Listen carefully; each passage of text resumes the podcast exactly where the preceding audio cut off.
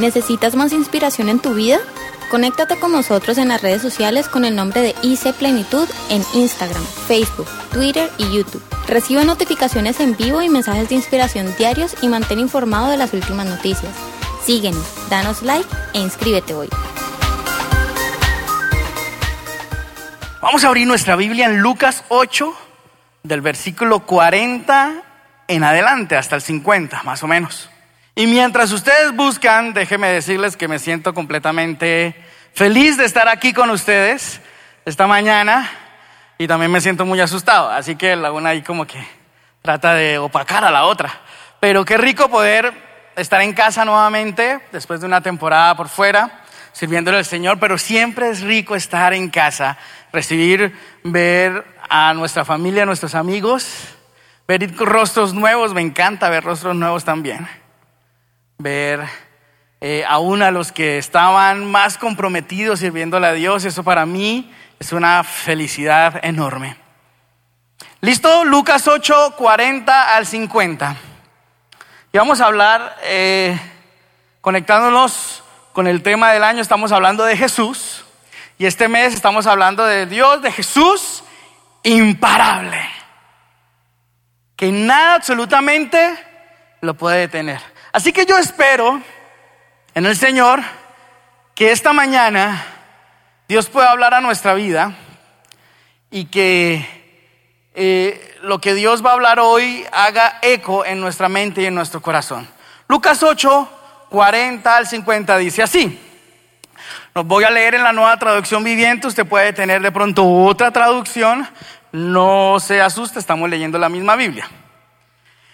Del otro lado del lago, las multitudes recibieron a Jesús porque lo estaban esperando. Y un hombre llamado Jairo, líder de la sinagoga local, se acercó y cayó a los pies de Jesús, mientras rogaba que lo acompañara a su casa. Su única hija, que tenía unos 12 años, estaba muriendo. Mientras Jesús iba con Jairo, las multitudes lo rodeaban y una mujer de la multitud hacía 12 años que sufría una hemorragia continua y no encontraba ninguna cura. Acercándose a Jesús por detrás, le tocó el fleco de la túnica, o sea, el bordecito de abajo de, de su túnica, y al instante la hemorragia se detuvo. ¿Quién me tocó? preguntó Jesús. Todos negaron, mm, nadie, ¿ok? Y Pedro dijo, ok, Pedro, maestro, ok, la multitud entera te apretuja, se apretuja contra ti. Pero Jesús dijo, alguien me tocó a propósito, porque yo sentí que salió poder sanador de mí. Cuando la mujer se dio cuenta que no podía permanecer oculta, comenzó a temblar y cayó de rodillas frente a Jesús. A oídos de toda la multitud, ella le explicó que lo había tocado y cómo había sido sanada al instante. Jesús le dice, hija, le dijo Jesús, tu fe te ha sanado, fe en paz. Mientras él todavía hablaba con ella, llegó un mensajero de la casa de Jairo, el líder de la sinagoga, y le dijo, tu hija está muerta. Ya no tiene sentido molestar al maestro. Cuando Jesús oyó lo que había sucedido, le dijo a Jairo, no tengas miedo, solo ten fe y ella será sanada. La reflexión de esta mañana le he puesto como título, El día en que el Dios imparable paró.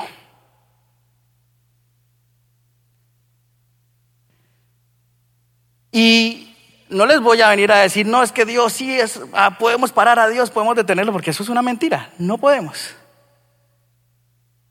Pero hoy quiero que veamos a través de esta historia que el Dios que no lo mueve nada, ni lo mueve nadie, y que su voluntad se hace sobre la voluntad de toda la creación, se puede tomar un momento para usted para escuchar su necesidad y para hablarle a su corazón.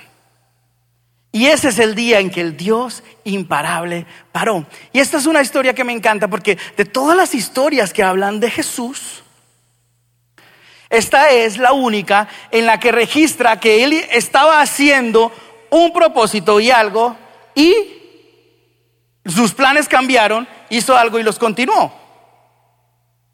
Sea, que le dio lugar como a la improvisación, digámoslo de alguna manera, no sin decir que la improvisación es una berraquera y que está bien improvisar. No, pero Dios es un Dios que hace conforme su voluntad, es un Dios imparable.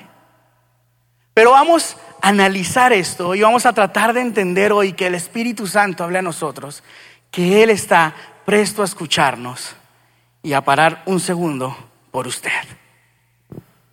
¿No le parece a usted eso increíble? Porque es que el Dios que hizo toda la creación, o usted cree que todo esto que existe a su alrededor se creó de la nada. El Dios que es tan poderoso para crear todo lo que aún usted y yo desconocemos del universo, se toma un segundo para escucharle a usted y para responder lo que usted le ha pedido. Y ese es nuestro Dios hermoso. El Dios imparable que paró. Ahora, eh, la década pasada el cristianismo fue inundado, eh, dos décadas más o menos atrás, fue inundado de una teología que por poco y destruye eh, la iglesia, que era la teología de la confesión positiva. Entonces, no se le permitía a la iglesia sentir ningún tipo, de tener ningún tipo de sentimiento contrario. Es decir, si alguien decía, por ejemplo, yo recuerdo que hubo una canción hace unos años que, fue traducida del inglés al español y aquí en Latinoamérica se le cambió porque le daba miedo, porque decía, canta, cambiaré mi tristeza, cambiaré mi vergüenza y las, bueno, ya se me olvidó la letra, las entregaré por el, por el gozo de Dios. Entonces, la, versión original decía cambiaré mi tristeza, pero en español le pusieron cambiaré la tristeza. ¿Por qué? Porque los pastores decían, ¿usted por qué va a decir que está triste? No llame la tristeza. No acepte la tristeza en su vida. No acepte la enfermedad. Y pensábamos que muchas de las cosas a nuestro alrededor eh, sucedían por consecuencia única y exclusivamente de Satanás, del diablo. Entonces todo lo que sucedía alrededor era malo y era completamente vetado. Entonces se creó una iglesia en la que casi que literalmente castró sus sentimientos y no se le permitía decirle en ningún momento a Dios, Dios estoy triste, necesito.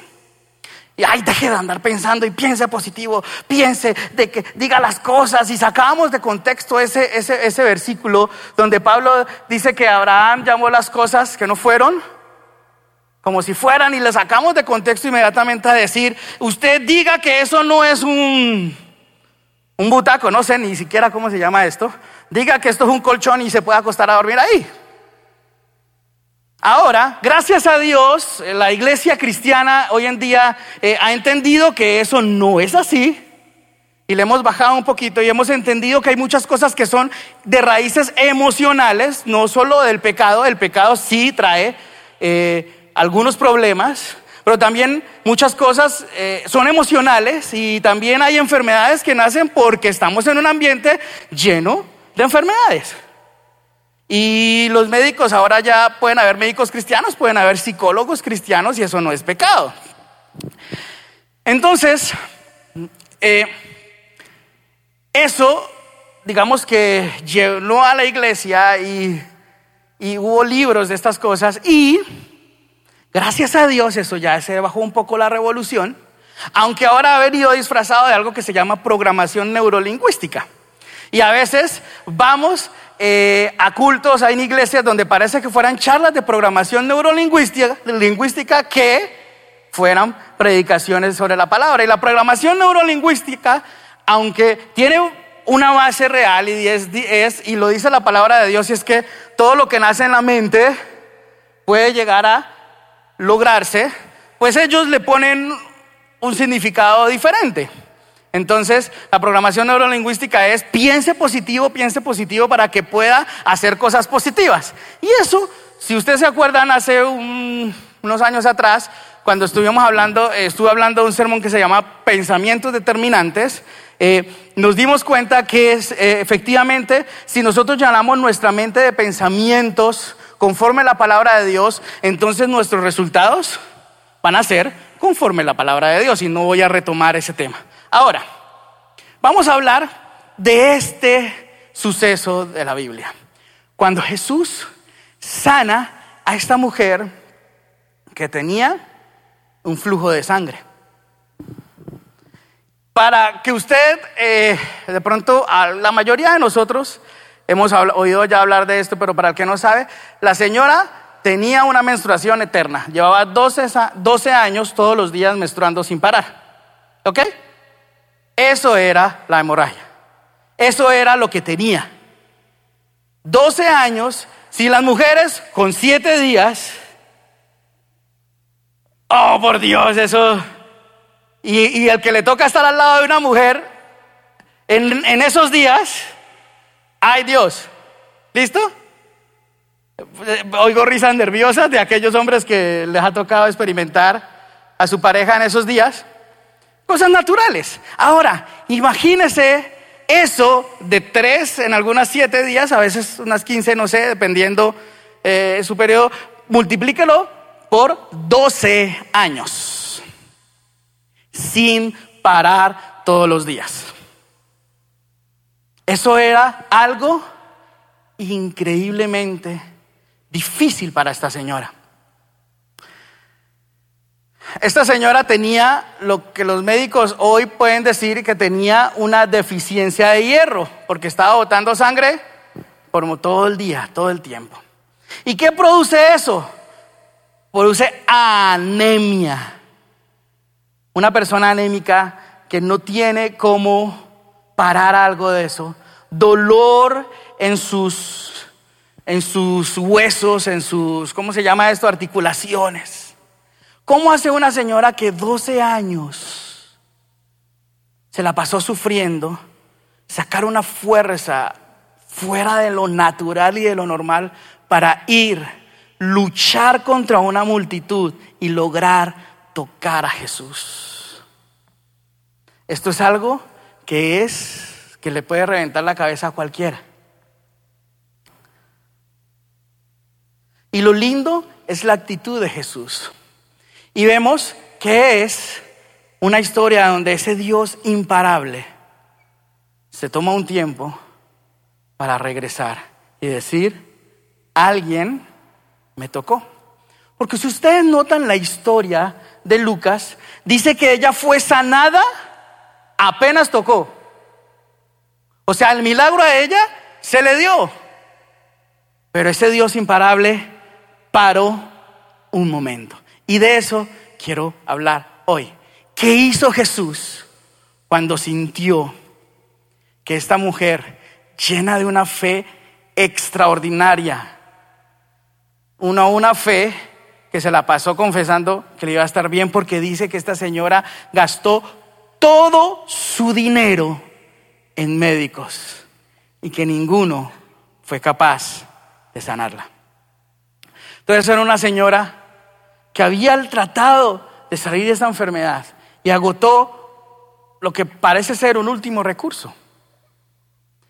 Y, e hizo que ese Dios imparable se tomara un segundo e hiciera tres cosas maravillosas de las cuales quiero hablar hoy. La primera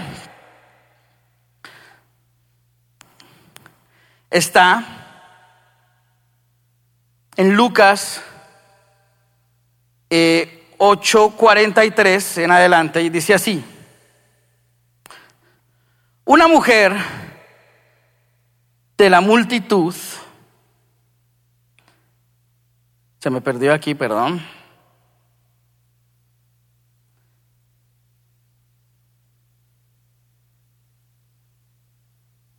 Y una mujer de la multitud hacía 12 años que sufría una hemorragia continua y no encontraba ninguna cura, acercándose a Jesús por detrás, le tocó el fleco de su túnica y al instante la hemorragia se detuvo.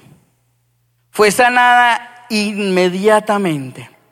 Jesús paró primero para sanar, para restablecer una necesidad física, para quitar una necesidad física, para suplir, diría yo, una necesidad física, perdón.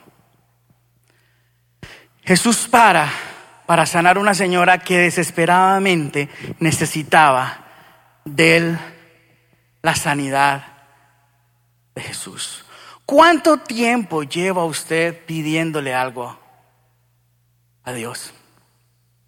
Ahora estamos en una nueva generación donde todo lo queremos tan rápido que los pobres ya hasta los publicistas tienen que generar campañas que en menos de cinco segundos le puedan vender algo porque ya en cinco segundos perdemos toda la atención y así mismo cuando oramos. A los 10 minutos, los que llegamos a 10 minutos ya somos leyendas en esta época. Porque ya todo lo queremos súper rápido. Queremos que todo suceda inmediatamente. Y si no sucede, hasta nos ponemos bravos con Dios. Y eso ha sido algo que, por ejemplo, con, mi niña, con Janita, eh, me ha tocado irle enseñando poco a poco, porque le decimos, dicen, papá, yo quiero tal cosa, y yo quisiera coger y comprarla. Pero le digo, no, vamos, ¿qué hay que hacer? Vamos a pedirle a Papito Dios. Y le empieza a pedir a Papito Dios. Y yo con ganas de darle el regalo de una vez. Y le digo, no. Y vuelve y se acuerda. ¿Y qué le digo? Hija, órele a Papito Dios. Y vuelve y llora, y vuelve y llora. Y ya como que cuando se le ha olvidado, ahí le doy yo el regalo y le digo, Papito Dios te lo dio. Porque debemos aprender a orar, a comunicarnos con Dios. Pero esta señora agotó 12 años todas sus posibilidades para que Dios al final la pudiera sanar. Porque hay un desespero en su vida. Iglesia, hoy le digo, si usted lleva algún tiempo, no sé, dos días, dos horas, dos años, quince años, treinta años, pidiéndole algo a Dios, no se rinda, por favor. Porque Dios en algún momento, cuando se den las circunstancias que Él está esperando, Él lo va a hacer en su vida. Pero no nos rindamos. Esta señora nos enseña que ella no se rindió. Dios suplió una necesidad física porque ella buscó, porque ella luchó para lograrlo. Ella caminó. ¿Cómo hizo? No sé. Y de hecho, pues ninguno de los, de los eh, evangelios registra ni de dónde salió la señora, ni cómo rayos hizo para pasar en medio de una multitud con esos dolores tan impresionantes. Es el desespero, probablemente. Si usted lleva 12 años con esa enfermedad, yo creo que también estaría un poquito desesperado. Pero lo primero que quiero decirle hoy, iglesia, es no nos rindamos. Caminemos en pro de eso que queremos en Dios. Ese Dios imparable nos puede escuchar en cualquier momento, en cualquier lugar. Pero no nos rindamos. ¿Qué es eso que usted está orando? De pronto está orando por un familiar, de pronto está orando por salud, de pronto está orando no sé, eso solamente lo sabe usted. Jesús está listo para parar en cualquier momento si usted no se rinde, iglesia. Esta señora su hubiera podido haber quedado en su casa, ¿o no? Uno no sabe si de pronto alguna vez en las veces que pasó Jesús ella también quisiera ir y no pudo. No sabemos, no hay nada más y cualquier cosa que yo pueda decir sobre eso sería mentira, porque yo tampoco lo sé. Pero nos deja mucho a la imaginación. Mm, no es una verdad bíblica, pero la señora pudo haber hecho muchas cosas, pero esta vez lo logró. Esta vez logró que el maestro parara y la sanara. Segundo, Jesús paró no solamente para sanarla, sino para suplir o restablecer una necesidad emocional. El Dios imparable paró para restablecer una necesidad emocional de esta señora. Qué lindo lo que sucede aquí. Y lo voy a explicar porque algunos de ustedes ya lo han escuchado, pero vamos a ir a Levítico 15 del 19 en adelante. Y vamos a leer qué decía la ley, que era lo que aplicaba en esa época. Y usted le gracias a Dios que no vivió en esa época, porque póngale cuidado a lo que dice. Dice, cada, una, cada vez, esto está en la Biblia, ¿no? O sea, lo estamos leyendo, no es que nos lo estoy inventando. Cada vez que una mujer tenga su periodo menstrual, quedará ceremonialmente impura durante siete días. Cualquiera que la toque durante este tiempo quedará impuro hasta el anochecer. Cualquier cosa sobre la que se acueste o se siente la mujer durante su periodo menstrual quedará impura. Si alguien llega a tocar la cama de la mujer, tendrá que lavar su ropa y bañarse con agua y permanecerá impuro hasta el anochecer. Si alguien toca algún objeto sobre el cual ella se sentó, tendrá que lavar su ropa y bañarse con agua y permanecerá impuro hasta el anochecer. ¿Sigo? Esto incluye la cama o cualquier objeto sobre el cual ella se haya sentado. Si alguien lo toca, quedará impuro hasta el anochecer. Si un hombre tiene relaciones sexuales con ella y su sangre lo toca, la impureza menstrual se le transmitirá a él permanecerá impuro durante siete días y cualquier cama sobre la que él se acueste será impura. Si una mujer tiene durante muchos días un flujo de sangre que no está relacionado con su periodo menstrual, o si el sangrado continúa más tiempo de su periodo menstrual, es ceremonialmente impura. Al igual que durante su periodo menstrual, la mujer permanecerá impura todo el tiempo que le dure la secreción. Cualquier cama sobre la que ella se acuesta, cualquier objeto sobre el cual ella se siente durará ese tiempo, durante ese tiempo quedará impuro. Al igual que durante su periodo menstrual normal. Cualquiera de ustedes que toque estas cosas quedará ceremonialmente impuro. Tendrá que lavar su ropa y bañarse con agua y permanecerá impuro hasta el anochecer.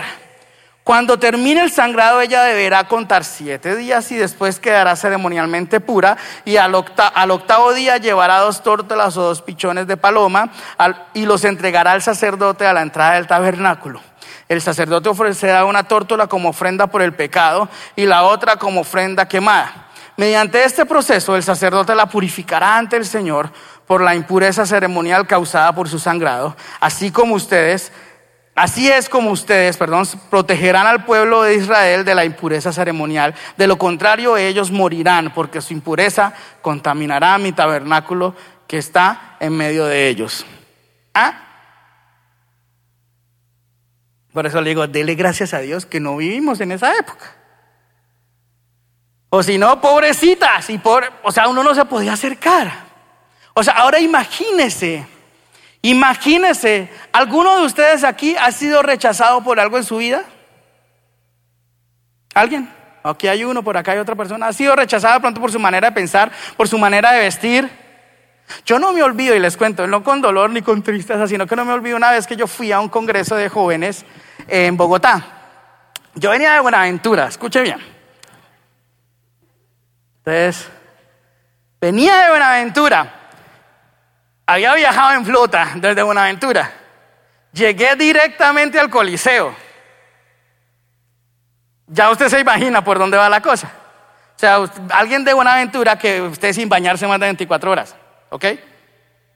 Entonces yo me acuerdo que yo fui a una librería porque estaba emocionado de ver toda la música que había, que era música que la única librería buena que había en la iglesia era la, en, Buenaventura era la de nuestra iglesia, o sea que yo era el que tenía acceso a lo, a lo último. Entonces yo llegaba allá y ¡wow!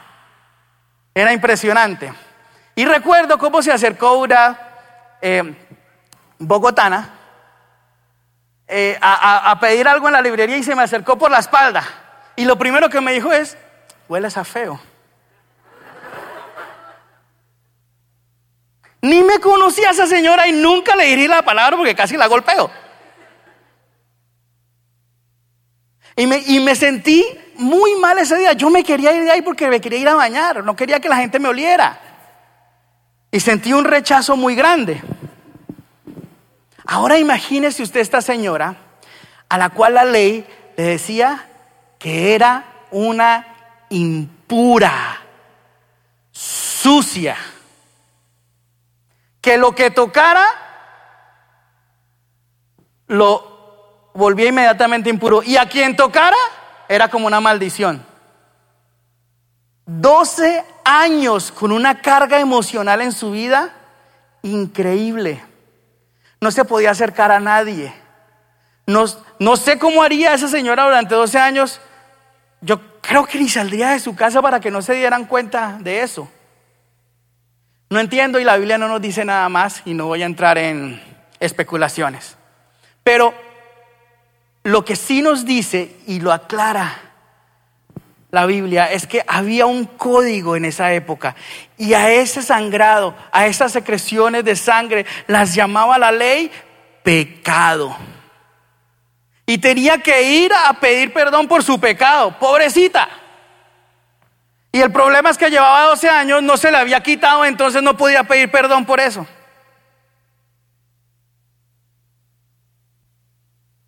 La carga emocional de esta señora era increíble. Y esta es la parte más linda de esta historia. Cuando en el versículo 47 de Lucas 8 dice lo siguiente.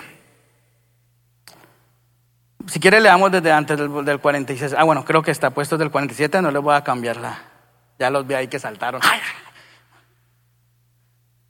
Cuando la mujer se dio cuenta de que no podía permanecer oculta, comenzó a qué? Ay, ay, ay. ¿Por qué? Porque había tocado al maestro. O sea que en ese momento Jesús se volvió impuro. Se tiró el proceso evangelístico de Jesús. Por, por eso estaba asustada, estaba temblando. Ah, pues, y, y además de eso, de estar asustada, pobrecita, tenía problemas ya en sus huesos por la falta de hierro. Dice que la mujer se dio cuenta que no podía permanecer oculta, comenzó a temblar y cayó de rodillas frente a Jesús. Y aquí Lucas lo dice claramente como para decirle a la gente, in your face, dice, a oídos de toda la multitud. Ella le explicó por qué lo había tocado. Le tuvo que decir a toda la gente, yo tengo un problema de sangrado. Y a todos los que toqué, de aquí para allá,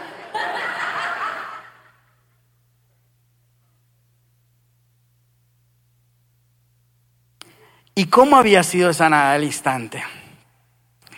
Y Jesús se voltea y le dice, yo creo que son las palabras más lindas que puedan suceder en esta historia. Le dice, hija, hija, tu fe te ha sanado. Ve en paz. Qué lindo. Le dice, me tocaste, tocaste al resto, no importa. Yo te sano yo te quito esa carga emocional. Y si alguien se denominaba impuro, él no le podía hablar, no le podía decir nada. Y él se devuelve y le habla, diciéndole, no importa si me tocaste, has sido sanada. Ve en paz, no hay carga en ti. En, en traducciones más antiguas, como la Reina Valera dice, ve, tu fe te ha salvado. Porque en ese momento fue quitado su pecado. Eso que para ella, ese sangrado era considerado como pecado en su vida. En ese momento, el Dios imparable para, para restablecer sus emociones y darle el valor que ella se merecía en medio de un poco de gente. Qué hermoso es esto, iglesia. Que el Dios en el cual se habían creado un montón de leyes solo le importó una cosa, darle paz a esta señora que lo había dejado todo por ser sana. Se había expuesto, podrían haberla hasta apedreado porque hizo algo que no debía hacer, porque tenía una necesidad y sabía que Dios podía sanarla. Así que Dios no solamente paró para suplir una necesidad física, su sanidad, sino para suplir una necesidad emocional. ¿Cuántos hoy tenemos en nuestras emociones problemas? Hemos sido humillados, hemos sido rechazados. De pronto con nuestra pareja, estamos tan por ahí escuchaba un dicho de una persona, no sé quién era, que decía, estoy tan acostumbrado a tus desprecios que tus caricias me fastidian. Se acostumbra tanto a herirse las personas, a decirse cosas, que sus emociones cada vez son más y más y más y más y más afectadas. Y yo sé que hoy aquí, en la iglesia, aquí en este momento. Hay gente que ha sido afectada en sus emociones, ha sido rechazada por muchas cosas. De pronto por una enfermedad, de pronto por hablar de Dios, de pronto por ser una madre soltera. No sé cuál sea el rechazo que has tenido en tu vida, pero Dios, ese Dios imparable, todopoderoso, hoy se toma el tiempo para sanar esa necesidad emocional en tu vida. Y muchas personas andan buscando y se andan metiendo en cantidad de problemas solamente por restablecer una necesidad emocional. Porque se sientan amados y valorados por alguien. Sin importar si esa persona puede maltratarlos o no, entonces solamente por sentirse acompañados, entonces se dejan maltratar. Pero hoy Dios se toma el momento para restablecer una necesidad emocional, para decirte ya no más, ya es suficiente. 12 años fueron suficientes, 15 días de pronto en ti, una semana, un año, toda tu vida sintiéndote menos porque no tienes las posibilidades de hacer algo. Hoy Dios dice que sí, que puede tomarse el tiempo. Y por último, Jesús paró para enseñar y para enseñarnos qué es lo que mueve su corazón. Yo no sé si usted se ha puesto a pensar, y, yo he leído todos los evangelios, y no sé cuántas sanidades aparecen. Muchas, ¿cierto? Pero eran multitudes las que seguían a Jesús. ¿Por qué no aparecen todas? Señor, no habría libro para escribirlas. Y yo también estaba pensando en estos días, porque es que probablemente a todos tampoco los sanó. No a todos los que fueron a buscar a Jesús por sanidad fueron sanos. No sabemos. O si no, no habría un libro que pudiera contar las miles de personas que pudieron haber sanadas. Pero las que están registradas quedaron registradas para enseñarnos algo. Y es que mueve el corazón de Dios. ¿Qué lo hace tomar ese momento? Y él lo dice en Lucas 8:48, lo acabamos de leer. ¿Qué dice Lucas 8:48? Hija, le dijo Jesús, tu fe te ha sanado. Y recuerden, esto es una historia que está dentro de otra historia. ¿Cuál era la otra historia? La hija de Jairo, ¿cierto? Dice que este señor fue a decirle y le dijo, venga a mi casa, ayúdeme ahí, pues, cualquier, como ahorita hágame el cuarto ahí con la niña, pues, sánemela, pues, hágame el favor. Entonces él dijo, hágale, vamos, hermano. Entonces, entonces él fue y pasa esto, pero él sigue la historia y la historia sigue con Jairo y justo cuando sana a esta mujer, llegan y le dicen, Jairo, ya, se acabó, no hay nada que hacer, ya murió. Y dice Jairo que se puso muy triste. Y mire lo que le responde Jesús a Jairo. Lucas 8:50. Cuando Jesús oyó lo que había sucedido, le dijo a Jairo, ¿qué? Está muy pequeña la letra que como que no me leen. Ok. Cuando Jesús oyó lo que había sucedido, le dijo a Jairo, no tengas miedo, solo ten. Y ella será. Ahí está el tema central de estas dos historias que se unen con un mismo concepto. Fe. Fe.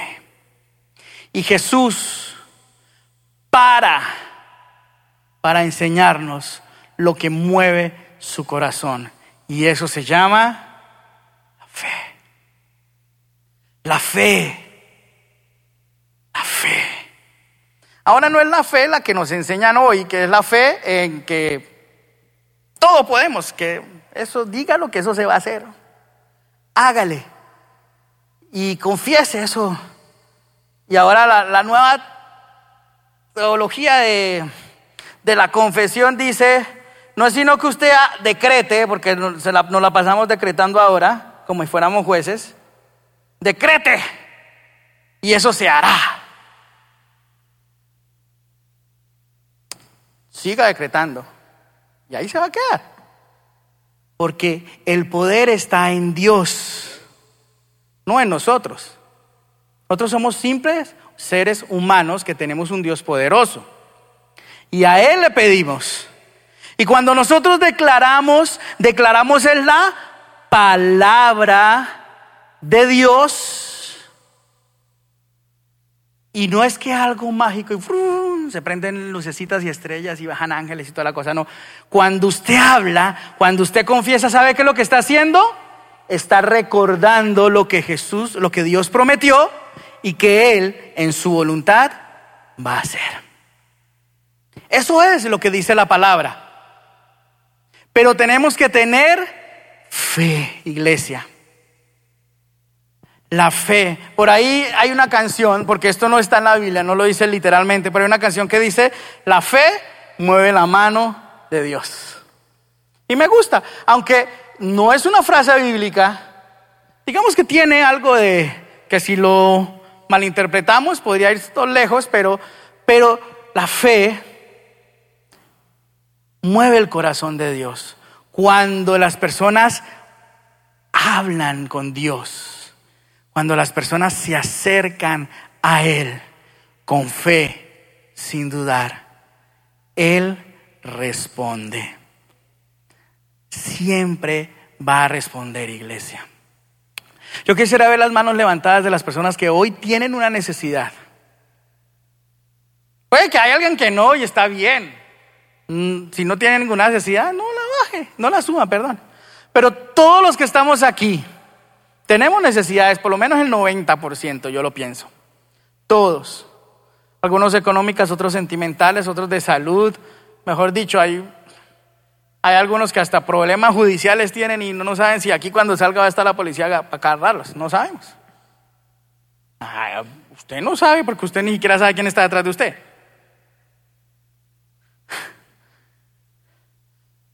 Pero lo que sí sabemos y tenemos con certeza es que Dios todo lo puede.